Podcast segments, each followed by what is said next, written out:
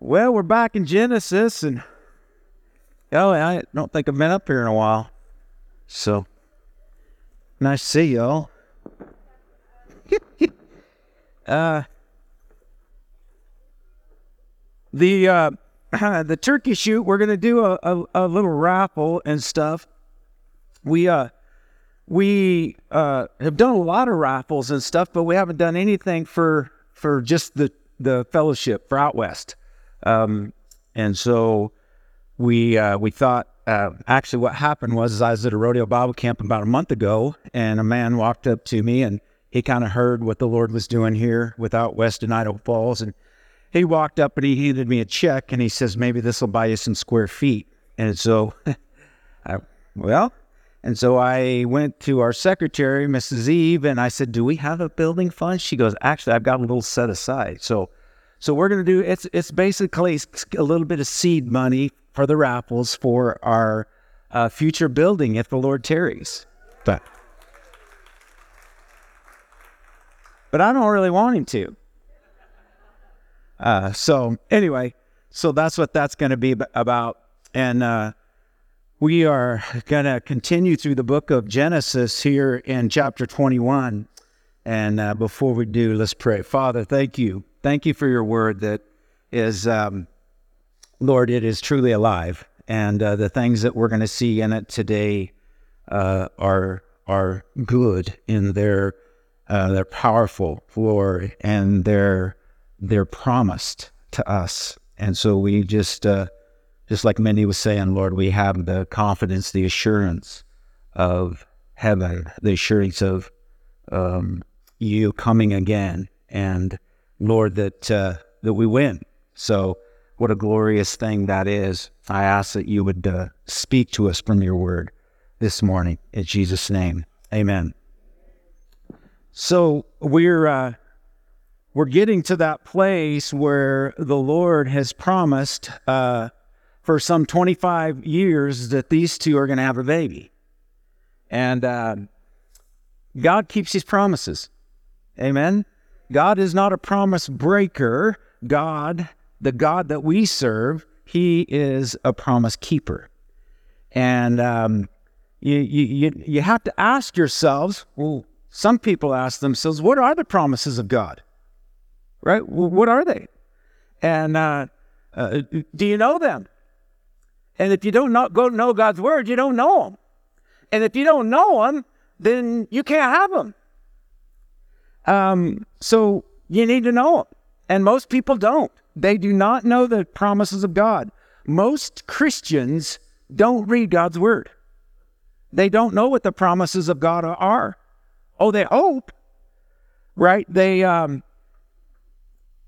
they hope that they're they're right with God. I've been to deathbeds where people say, "I I hope I've done enough." That's somebody who doesn't know the promises of God, right? Because you could never do enough. You can't, I can't, no one can do enough. Only Jesus could do enough to get you and I to heaven. And I love this story. I just got a text from Pastor Dave over at Water Springs, a, a mutual friend of ours that passed away. Some of you know him. Uh, he ushered over there for several years. And um, he was just so confident in his faith of walking with Jesus. He knew he was going to go home. And he, uh, Monday, he had got out of his bed and was trying to get to the bathroom because he was trotting. He was a trotting. Some of you know what that means. Used to be the back door trots. Uh, he was trotting. He didn't make her. Down he went on the ground and made a mess, and and he used it as a witnessing tool. As the nurses come in and start cleaning, cleaning him up, he said, "You know, I kind of feel like Jesus on the cross. I'm sure it didn't feel real good having all the crap of the world on himself. He led two of those nurses to the Lord. Uh, so I'm just thinking, I want to go out way, that way minus the, the poo, right?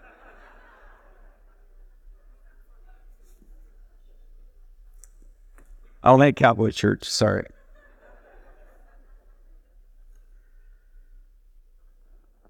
But but many people don't know the promises of God. Uh, some may know uh, about Second Corinthians chapter one verses nineteen through twenty one, and it says this: It says, "For the Son of God, Jesus Christ."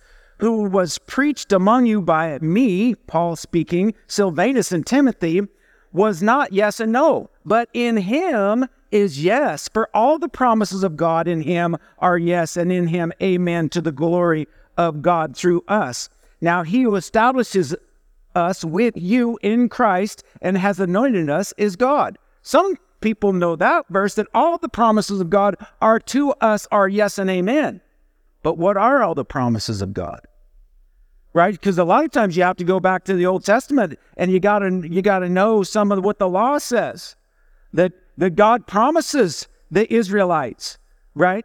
Today I set before you blessing and cursing. Life and death. Choose life. What you gonna choose? And and and what is God okay with? What is God not okay with? And so um, so often people are so ignorant of, of, the of the promises of God. Um, one promise that a lot of people don't like to hear is what Jesus talked about in John chapter 16, verse 3 to 33. He says, These things I have spoken to you, that in me you may have peace. In the world you will have tribulation, but be of good cheer. I have overcome the world. That's a promise. Tribulation is a promise. We don't like that. Churches don't like that. Pastors don't like to teach that. Well, my congregation will dwindle. Well, they need to dwindle, right? If they're not going to embrace the promises of God.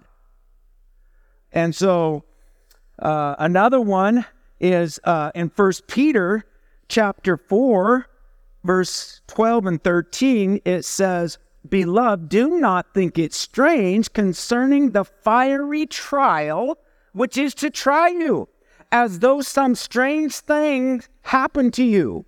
But rejoice to the extent that you partake of Christ's sufferings, that when his glory is revealed, you may also be glad with exceeding joy. It's as though Peter is suggesting listen, what Jesus said about the fire of trials is true it's, it's interesting that the word fiery there means pyrosis. Pyrosis. Kind of sound like the story I told you, right? A burning, a refining, a fiery test. You had any of them lately? Those fiery tests. This is just a test, you know. And really, it really is. It is a test. You know what's in people when you put the pressure on, right? Whenever it squoze, what comes out? Have you been shocked before? Have you been shocked before what's come out of you? Right? Uh, and then, uh, then trial, the word trial there is peirasmos, uh, and it means calamity, affliction, an experiment, a trial. I like this one probation. Some of you have been violating your probation.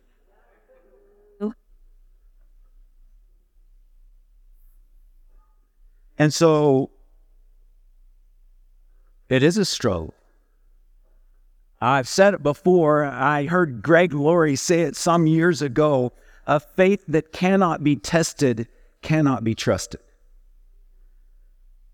And you find out real quick when those things come, those tribulations that Jesus talked about, and um, and how people respond. And uh, some shine really bright, kind of like my brother Keith this last week before his going home. And so um, then you cross reference those ideas, right, with with trial and tribulation and struggle. With in Luke chapter eight, you have the the, the soils that Jesus talked about. It's when the word of go, God goes out and it goes into somebody's heart. And you hear it. And it's like it makes a connection. You're going, wow, this is true. This is the truth. The Spirit of God just leads you to that and you you you connect with it. It's it's it's the Holy Spirit revealing Jesus to you. He's the way, the truth, and the life. And you know it's the truth. But Satan comes, right? And in that passage in chapter Luke, he comes and he steals the word of God out of people's hearts. You've heard the whispers, haven't you? Oh, this is this is a fairy tale. This thing you people say this guy rose from the dead. It's surely not. No. Only a fool would believe that. And you believe him. You believe the lie. I mean, honestly, if I'm going to be honest, there's been times when I'm on my knees in my room looking at the wall trying to pray, thinking, Have you lost your mind? Right? Is God really there? Do your prayers even make it past the ceiling? That's Satan coming to steal, kill, and destroy.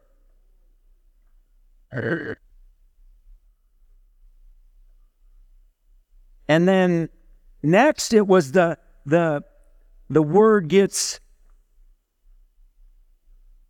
squashed by that trial or that temptation or even persecution will come.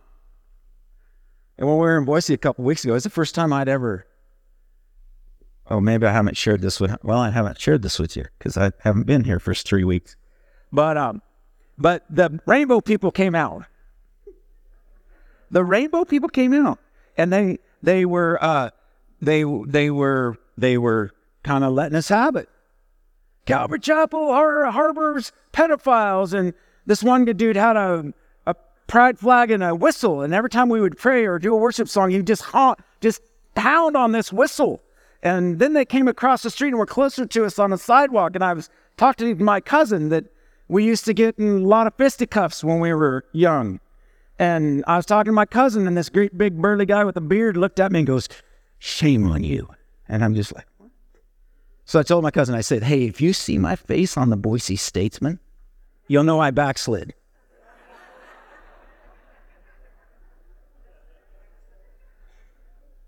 Actually, the Lord has tempered me over the years. I didn't get angry. I, I actually laughed. I mean, it was a bit comical, but I'm just thinking, oh, this is what that is right? You guys are so intolerant. What do you hate these these people who, are, who have chose the gay lifestyle? You hate them? No, we don't hate them. We disagree with them. Right? We disagree with them. It's not it's not according to God's will. It's opposed to God's plan. We know that. And to say anything about it now, you're condemned. You're a bigot. You're it's hate speech. Actually, it's truth speech. I just came up with that one. Did you like it?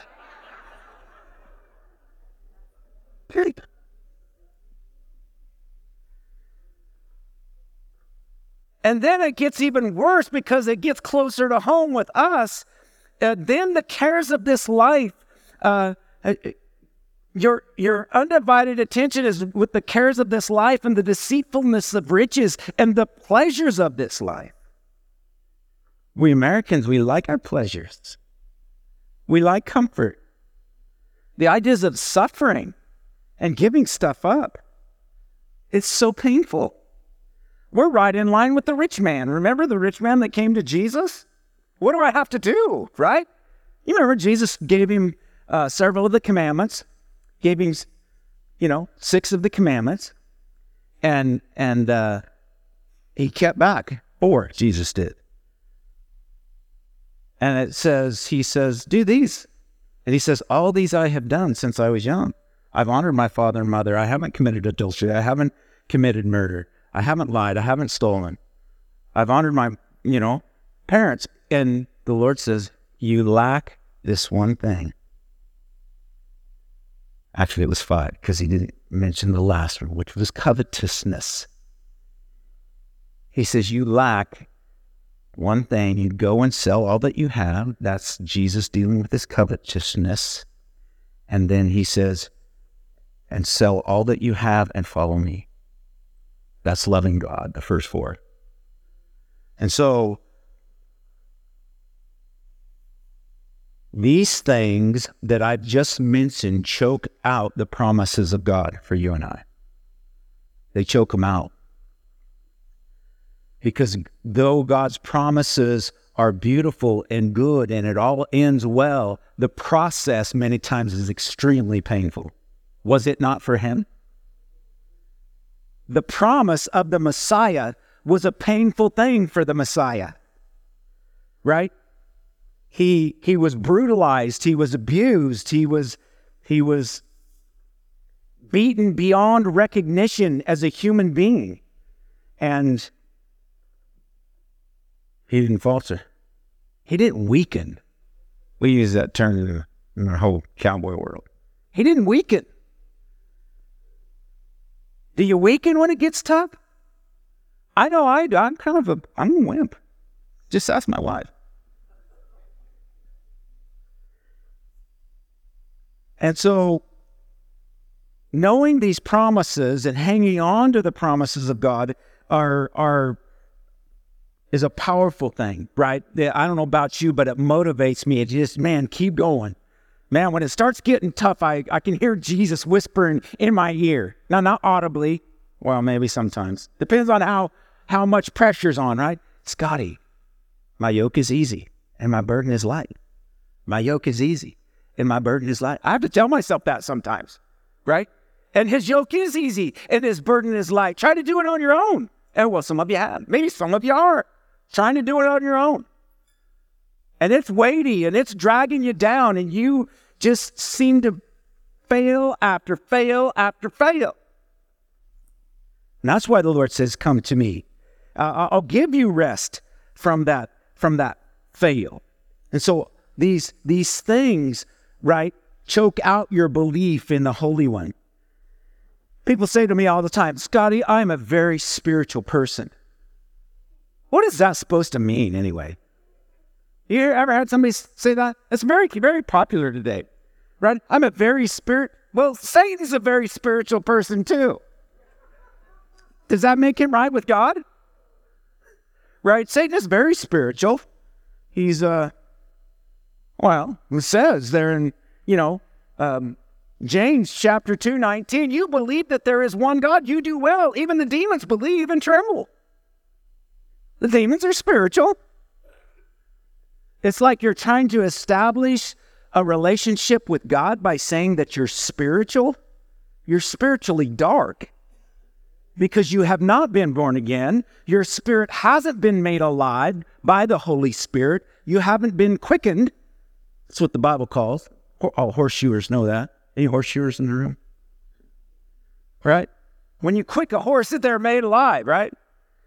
And um, it's when you hit that that part of their foot that's uh, that's that's got nerve endings in it, it they come alive. But if you haven't been made alive by the Spirit of God, then you don't have any promises to claim. Done except hell, judgment, what you rightly deserve, what I rightly deserve. That's what you can claim. But uh, we've come to a place, folks, in our uh, in our world and in our society where there's no fear of God. I just talked to a guy yesterday about it, and um, people have a form of godliness, right? But they deny its power. That's what it says there 2 Timothy chapter 3 verses 5 through 7 it says having a form of godliness but denying its power and from such people turn away for of this sort listen for of this sort are those who creep into households and make captives of gullible women loaded down with sins led away by various lusts always learning but never coming to the knowledge of the truth it's the woman's fault again I'm joking. Okay?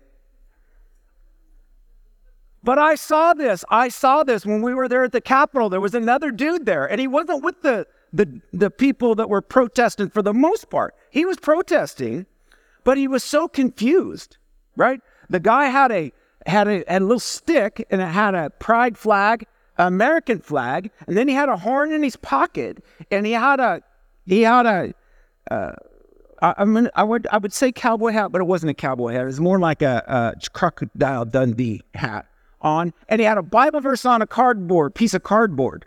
And I'm thinking, what, what what's this dude's deal? And so when we would pray or worship or or one of the guys would speak, he would blow this horn. He would blow his horn, put it back, and he just walked really cool, really slow. Never got really loud. I mean, he would quote things, you know, as he was going. And then he would take his hat off, get on his knees, and pray. And I'm wondering, who is he praying to? Right? This is a very confused individual that has never come to the knowledge of the truth. He has a form of godliness. People will even name the name of Jesus. Uh, that to me that's bizarre, but they do.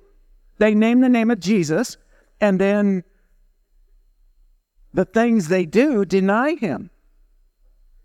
And that's what was happening um, with these people that Timothy's talking about here. He says that they're loaded down with sins, led away by various lusts, always learning. I mean, coming to church. They come to church, but they never come to the knowledge of the truth. What is gonna, God going to do with those people? I mean, I just, it's just a scary thing. How can they hear the truth all the time, but never totally embrace it and believe it and walk in it. I, I don't I don't get that. But it's very real. Because you'll hear see and hear people as far out there as you can imagine that would that quote a Bible verse. And that they're they're no closer to the Lord than Satan is. And then Jesus says that about these people, and it was I, just thought of this guy when when I read that that this passage in Matthew, Matthew 22, you know, when they came to Jesus trying to trick him about the resurrection and the dude that uh, the gal that had been married to seven brothers and in the resurrection whose wife she's going to be and and the Lord just looked at him. I, I'm sure he probably shook his head and he and he said, "You are completely wrong. You do not know what the scripture teaches and you don't know anything about the power of God. And that's what it, how it is with so many people. So many.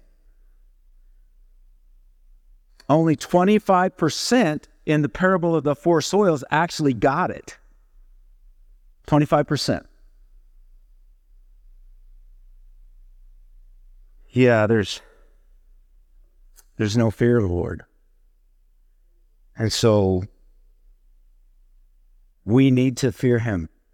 We need to fear him uh, reverentially, but I saw I fear God of what he can do to me.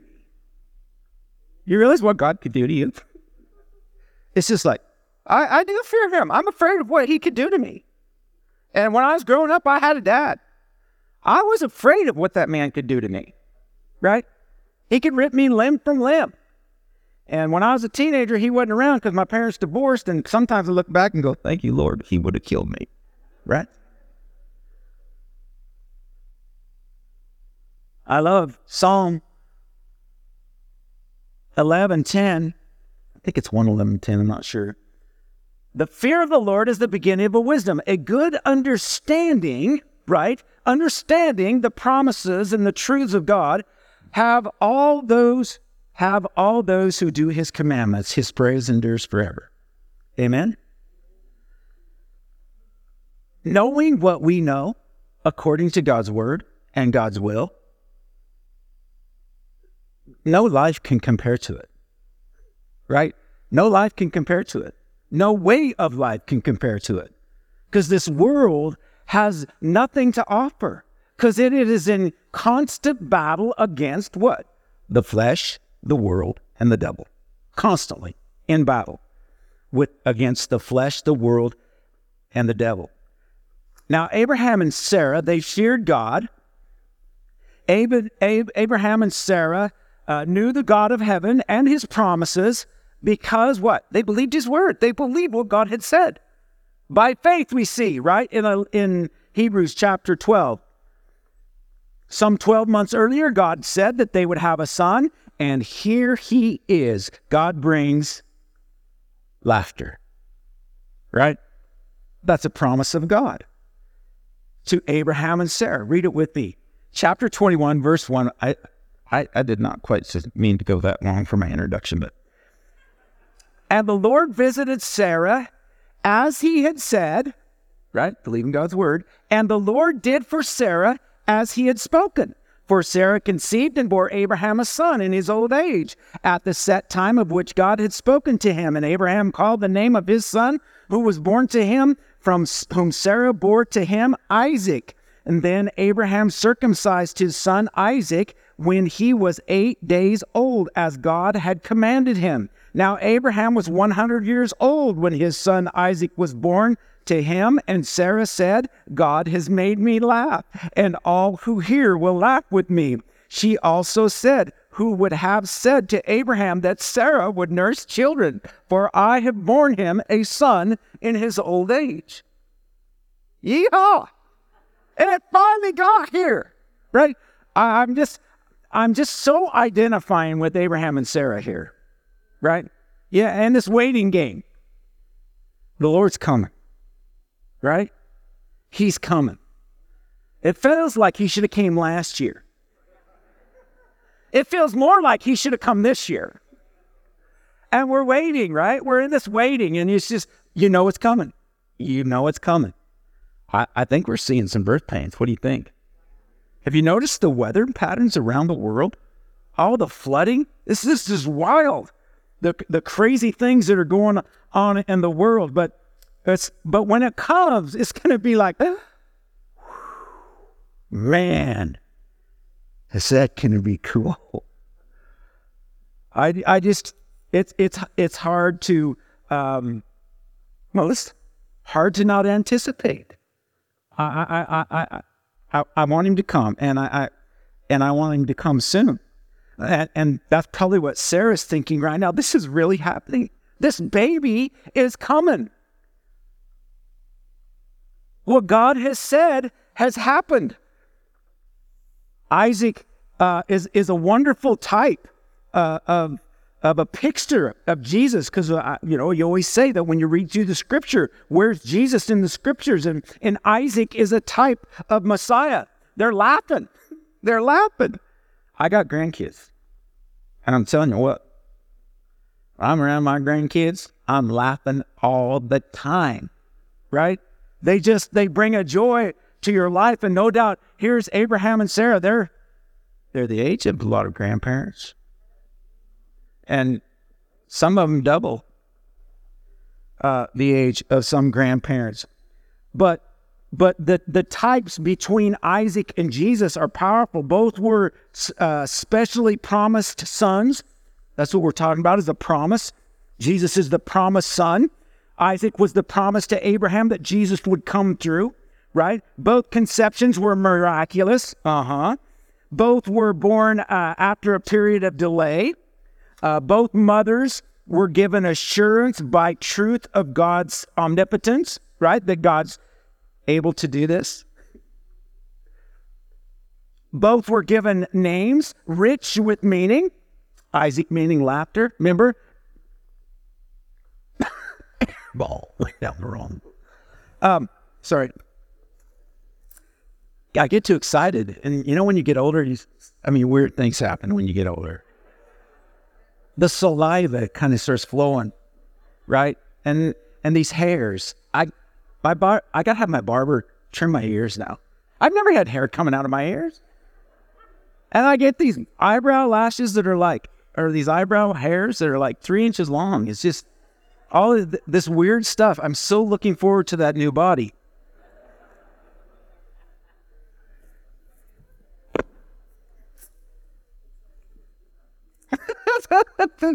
Somebody said it's only just begun. Boy, how is that true?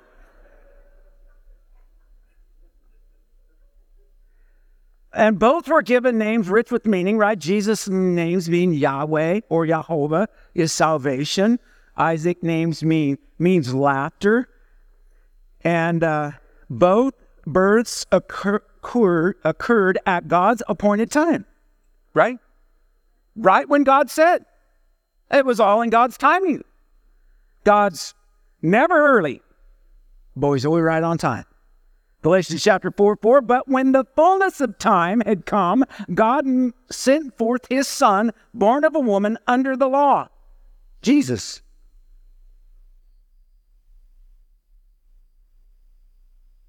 And both births were accompanied with great joy. Right? You remember when the the uh, angels showed up there, right?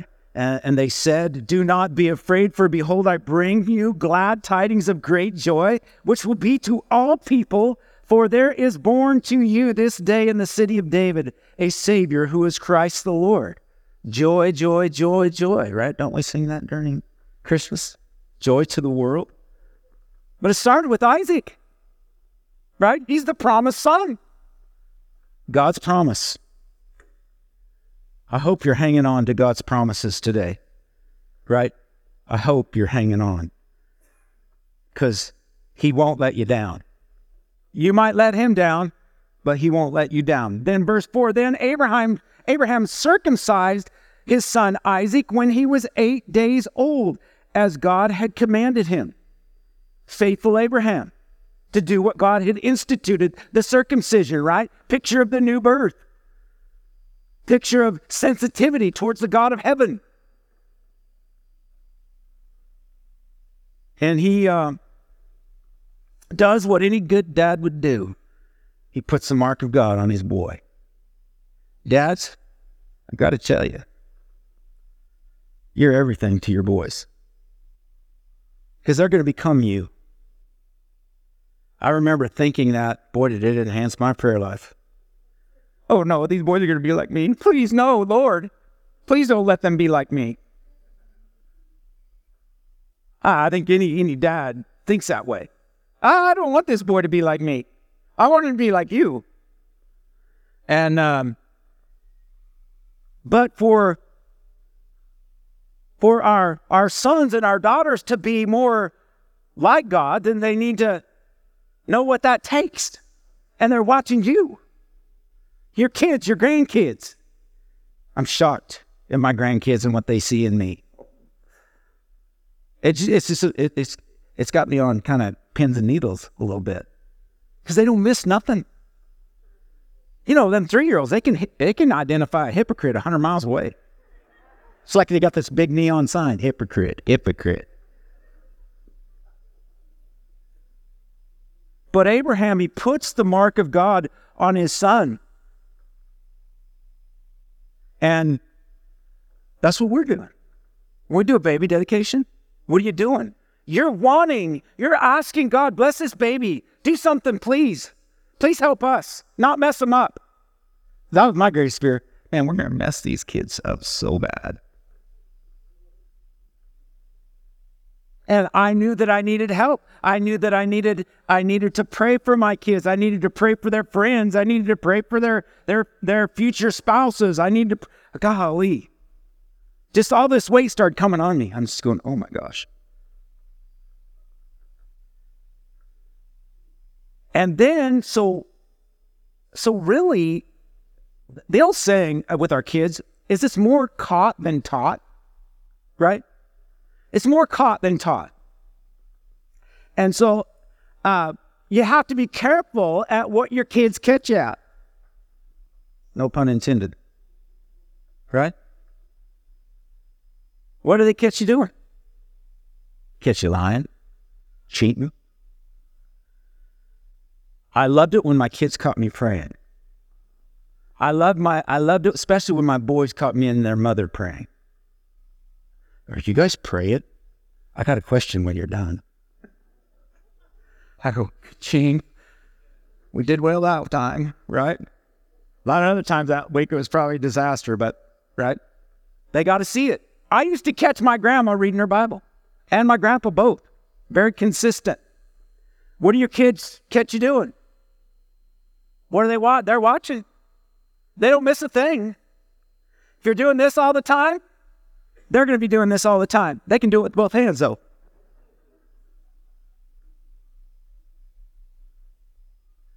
Um,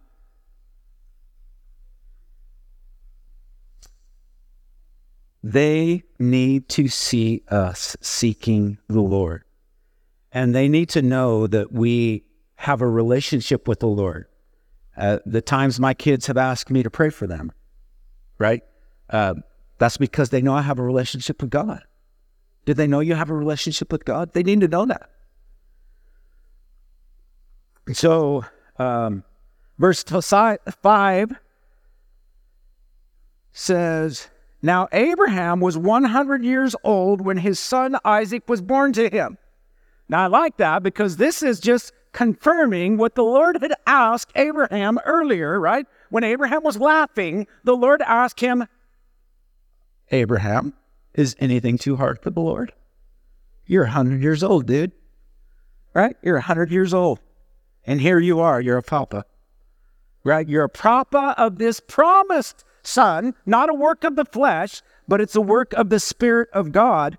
And so it was, it was like the Lord was just going, just saying, right? Just saying, you're 100 years old. Is there anything too hard for the Lord? And Sarah said, verse 6, God has made me laugh, and all who hear will laugh with me. She also said, Who would have said to Abraham that Sarah would nurse children? Right? It is so laughable. I mean, it's, a, it's just, I can imagine seeing Sarah and Isaac at the park.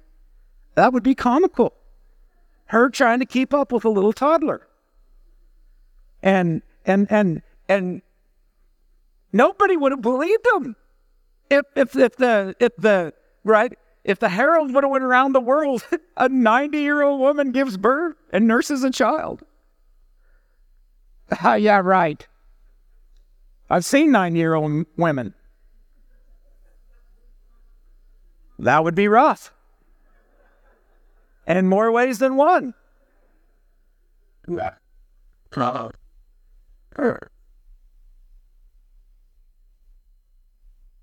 Yes.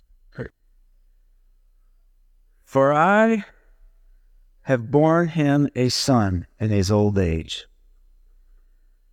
Laughter at the promise of God. I don't know about you, but when I think about the promises of God, I just get plumb giddy. They're getting so sweeter, aren't they? As time gets closer. Time gets closer for the Lord coming, but as we get older, we know that our time here is short. And um,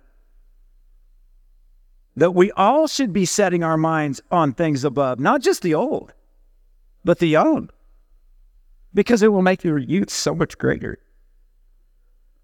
When you set your mind on things above. Proverbs chapter 17, 22 says, A merry heart does good like medicine, but a broken spirit dries the bones. Sarah's bones had been dry with sorrow for so many years, her sorrow was over. It was time to laugh and to dance.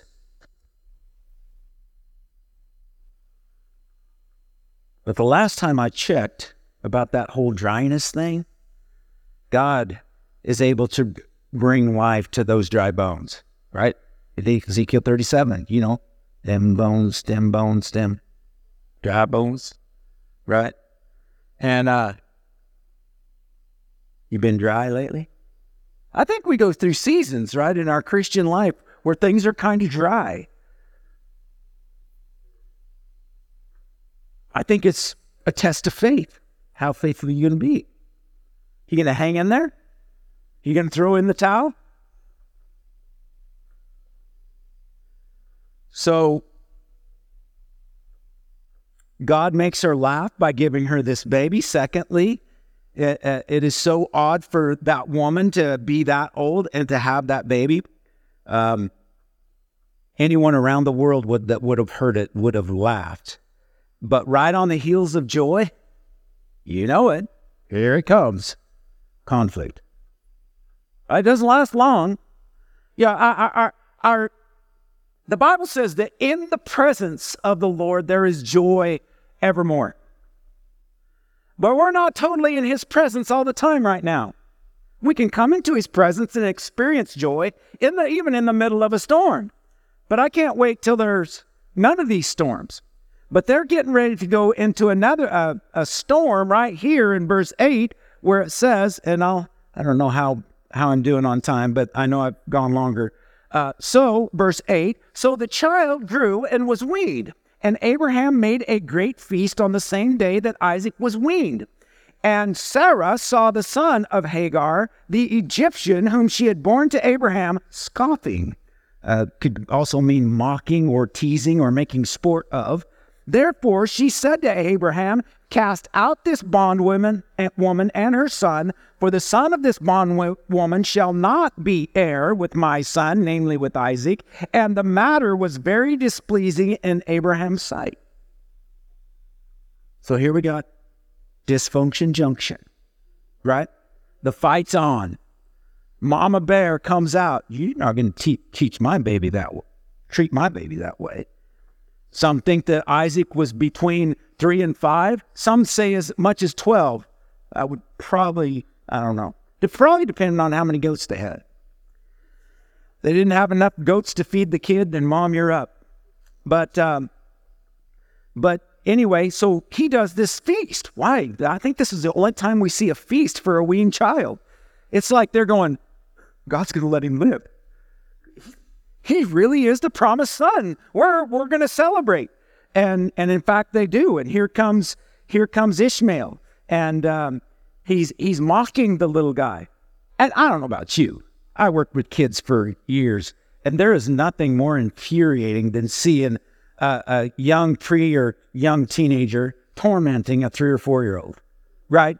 It's just like it it gets your ire up, even you know, because they're almost big enough to go. Okay, you want to go, you know, I'll knock you out.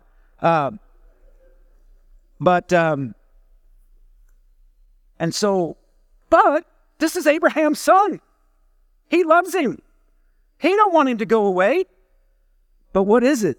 it is the typology in this this section of scripture, folks, is it's it's powerful, right?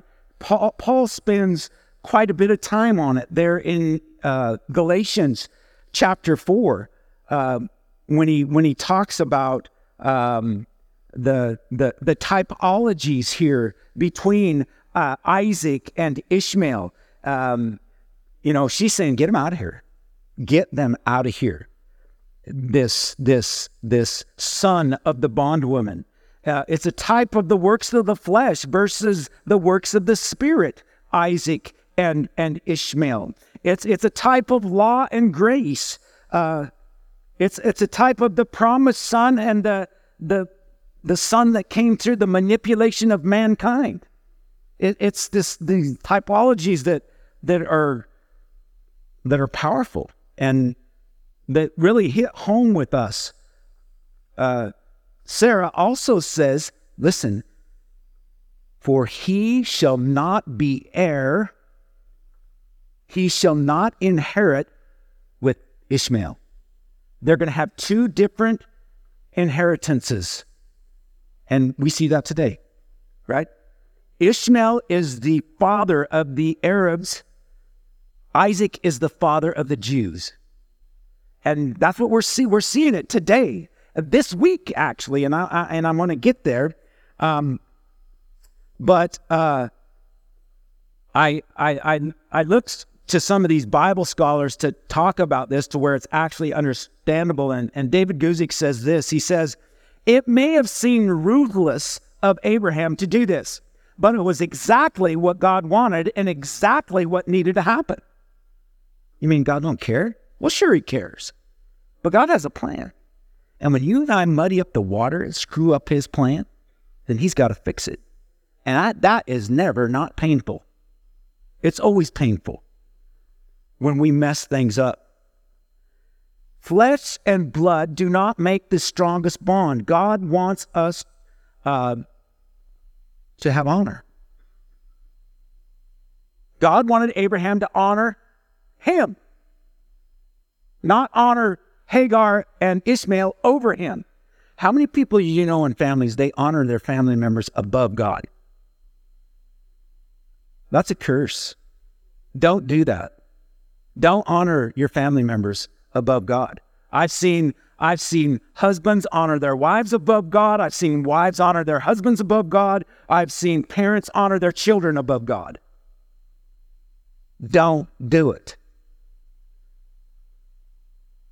And sometimes not doing it, it hurts.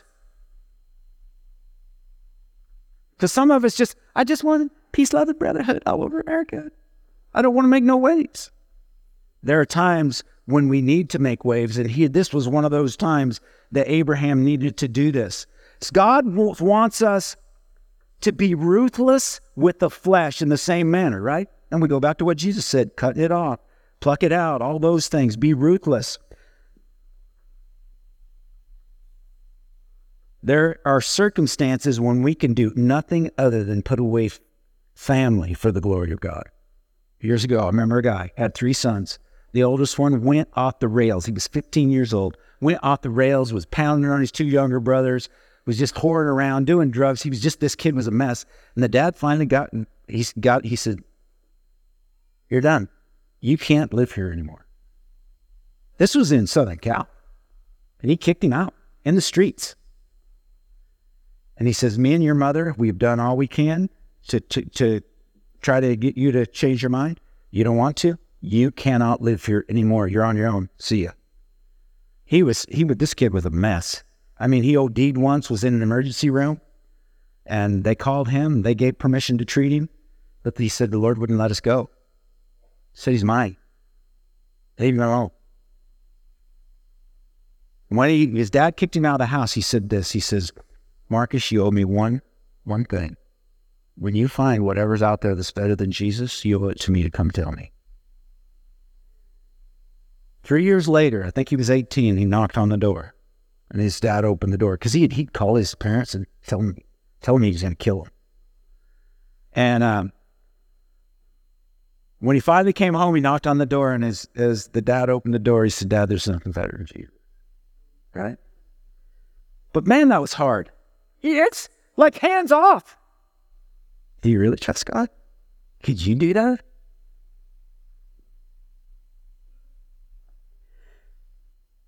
But really, what he's saying here is separation has to happen, right? Uh, and we have to crucify the, the works of the flesh. It says that in Galatians chapter 5, verse 24. And those who are Christ, are you Christ today? If you're Christ today, please listen to this. Those who are Christ have crucified the flesh with its passions and desires. You've crucified it. You've kicked that fleshly part of your life out. It's, it's done. It doesn't rule over you. Doesn't mean you won't stumble occasionally, but it does not rule you. The Spirit of God does. And that's, that's the lesson here. And so, how you doing? Right? How you doing? This this this battle between the flesh and the spirit, right? Galatians, read chapter five. It just it's just it's a it's a powerful, powerful um, illustration of flesh and spirit, and that the flesh and the spirit don't inherit the same things. Right? What is this what does the flesh inherit? Those who sow to the flesh will reap what? Death and corruption. That's what happens with the flesh.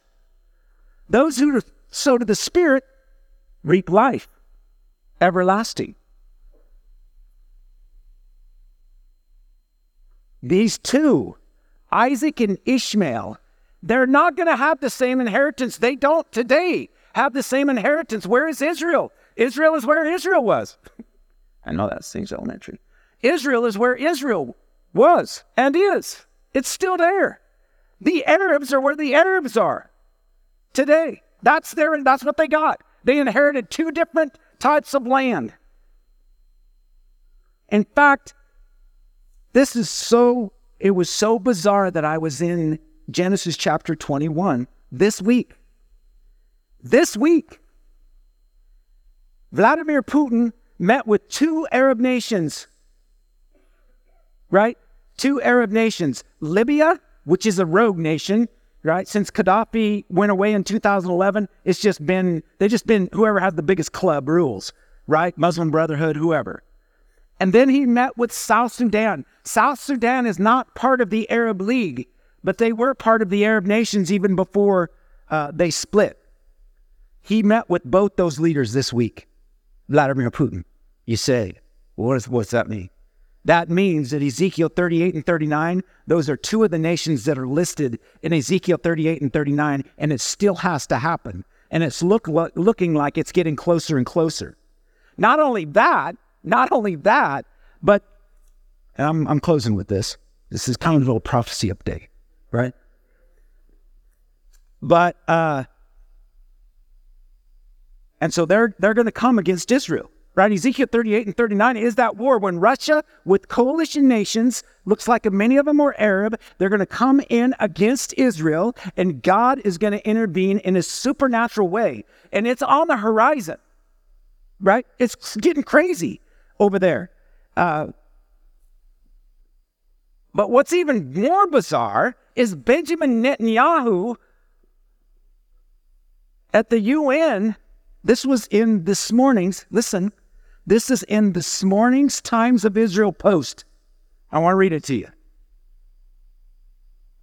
Have you ever heard if you open your Bible and open a newspaper and start reading about what's going on around the world, how they kind of correlate. Well, this is so spot on. It's it's actually kind of eerie. This is this article. This isn't Scotty Brown's opinion. This is this article in the Times of Israel that I read this morning. And who are we talking about? Two men, Isaac and Ishmael. So this is what it says The United States has urged its Middle East allies, Israel and Saudi Arabia, to normalize diplomatic relations. After Israel normalized ties with the United Arab Emirates, Bahrain, and Morocco in 2020, Israel previously forged ties with Egypt and Jordan. What do these all have in common? They are all part of the Arab League, 22 nations in the Arab League. This is Ishmael, Ishmael, right?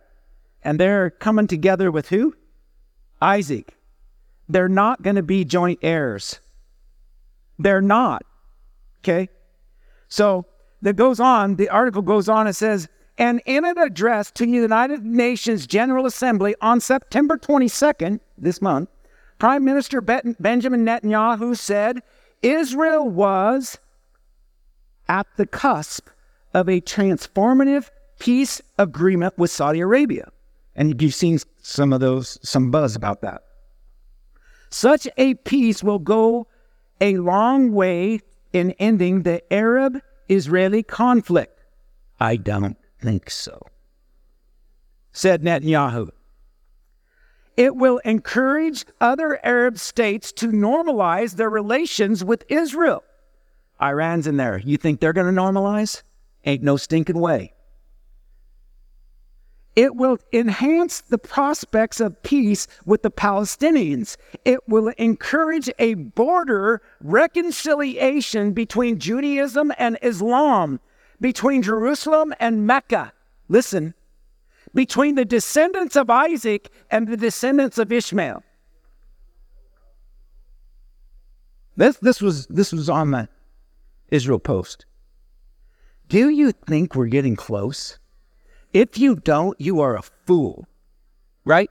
You are a fool. Don't turn a blind eye to these things, folks.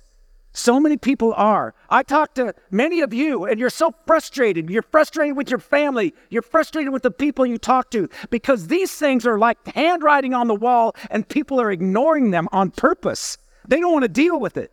Well, you better start dealing with it, right? You better deal with it. Deal with it in your own heart. Draw close to the Lord, and He'll draw close to you. And that's how you'll be victorious. There is no other way. There is no other way, right? The, these guys, these guys think this, this, this, all, as I was reading this this morning, as I was reading this, I'm going right to Second Thessalonians when it says, when they say peace and safety, and then sudden destruction comes, the Arab people hate Israel. They hate them with a passion. They would want to annihilate them. And so it's it is interesting that when you read Ezekiel 38 and 39, Saudi Arabia, who they've been doing talks with, Saudi Arabia is one of the nations with the young lions of Bashan, which many believe is us, is is descendants of England, right? and they diplomatically, in the, in the Bible, they diplomatically asked Russia and their coalition armies, What are you guys doing? And Sheba and Dedan, which is Saudi Arabia, is is it's like they're going, no, we were we were trying to keep peace. And they said, We're taking we're coming to take a spoil. We're we're gonna annihilate Israel. That will never work. I don't care if the US, Russia, China, and every other superpower in the world came together, they couldn't hold a candle to the nation of Israel. Right? Because Israel plus God is the majority. Amen? And so it is with you, you and me. God plus you is the majority. He's on your side. You just got to make sure you're on His. Amen? Let's pray.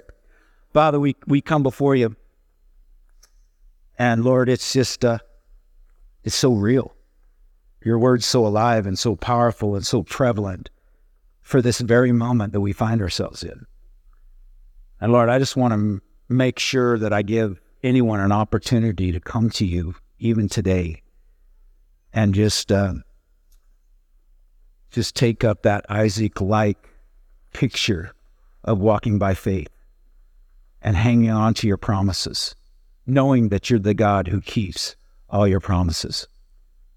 And so, Lord, as we're in an attitude of prayer right now, Lord, and there's those maybe in this room that need to draw close. Maybe you're knocking on the door of their heart even right now. And if that's you and you've never surrendered your life to Christ, or you just want to have spiritual eyes, Lord, help me see. Help me see what's coming at us.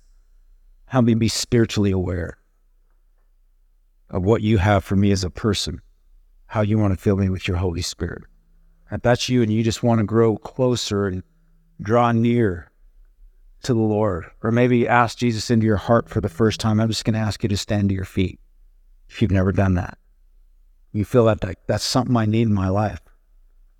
I need a power much bigger than myself. He's able to give you that. Anyone else?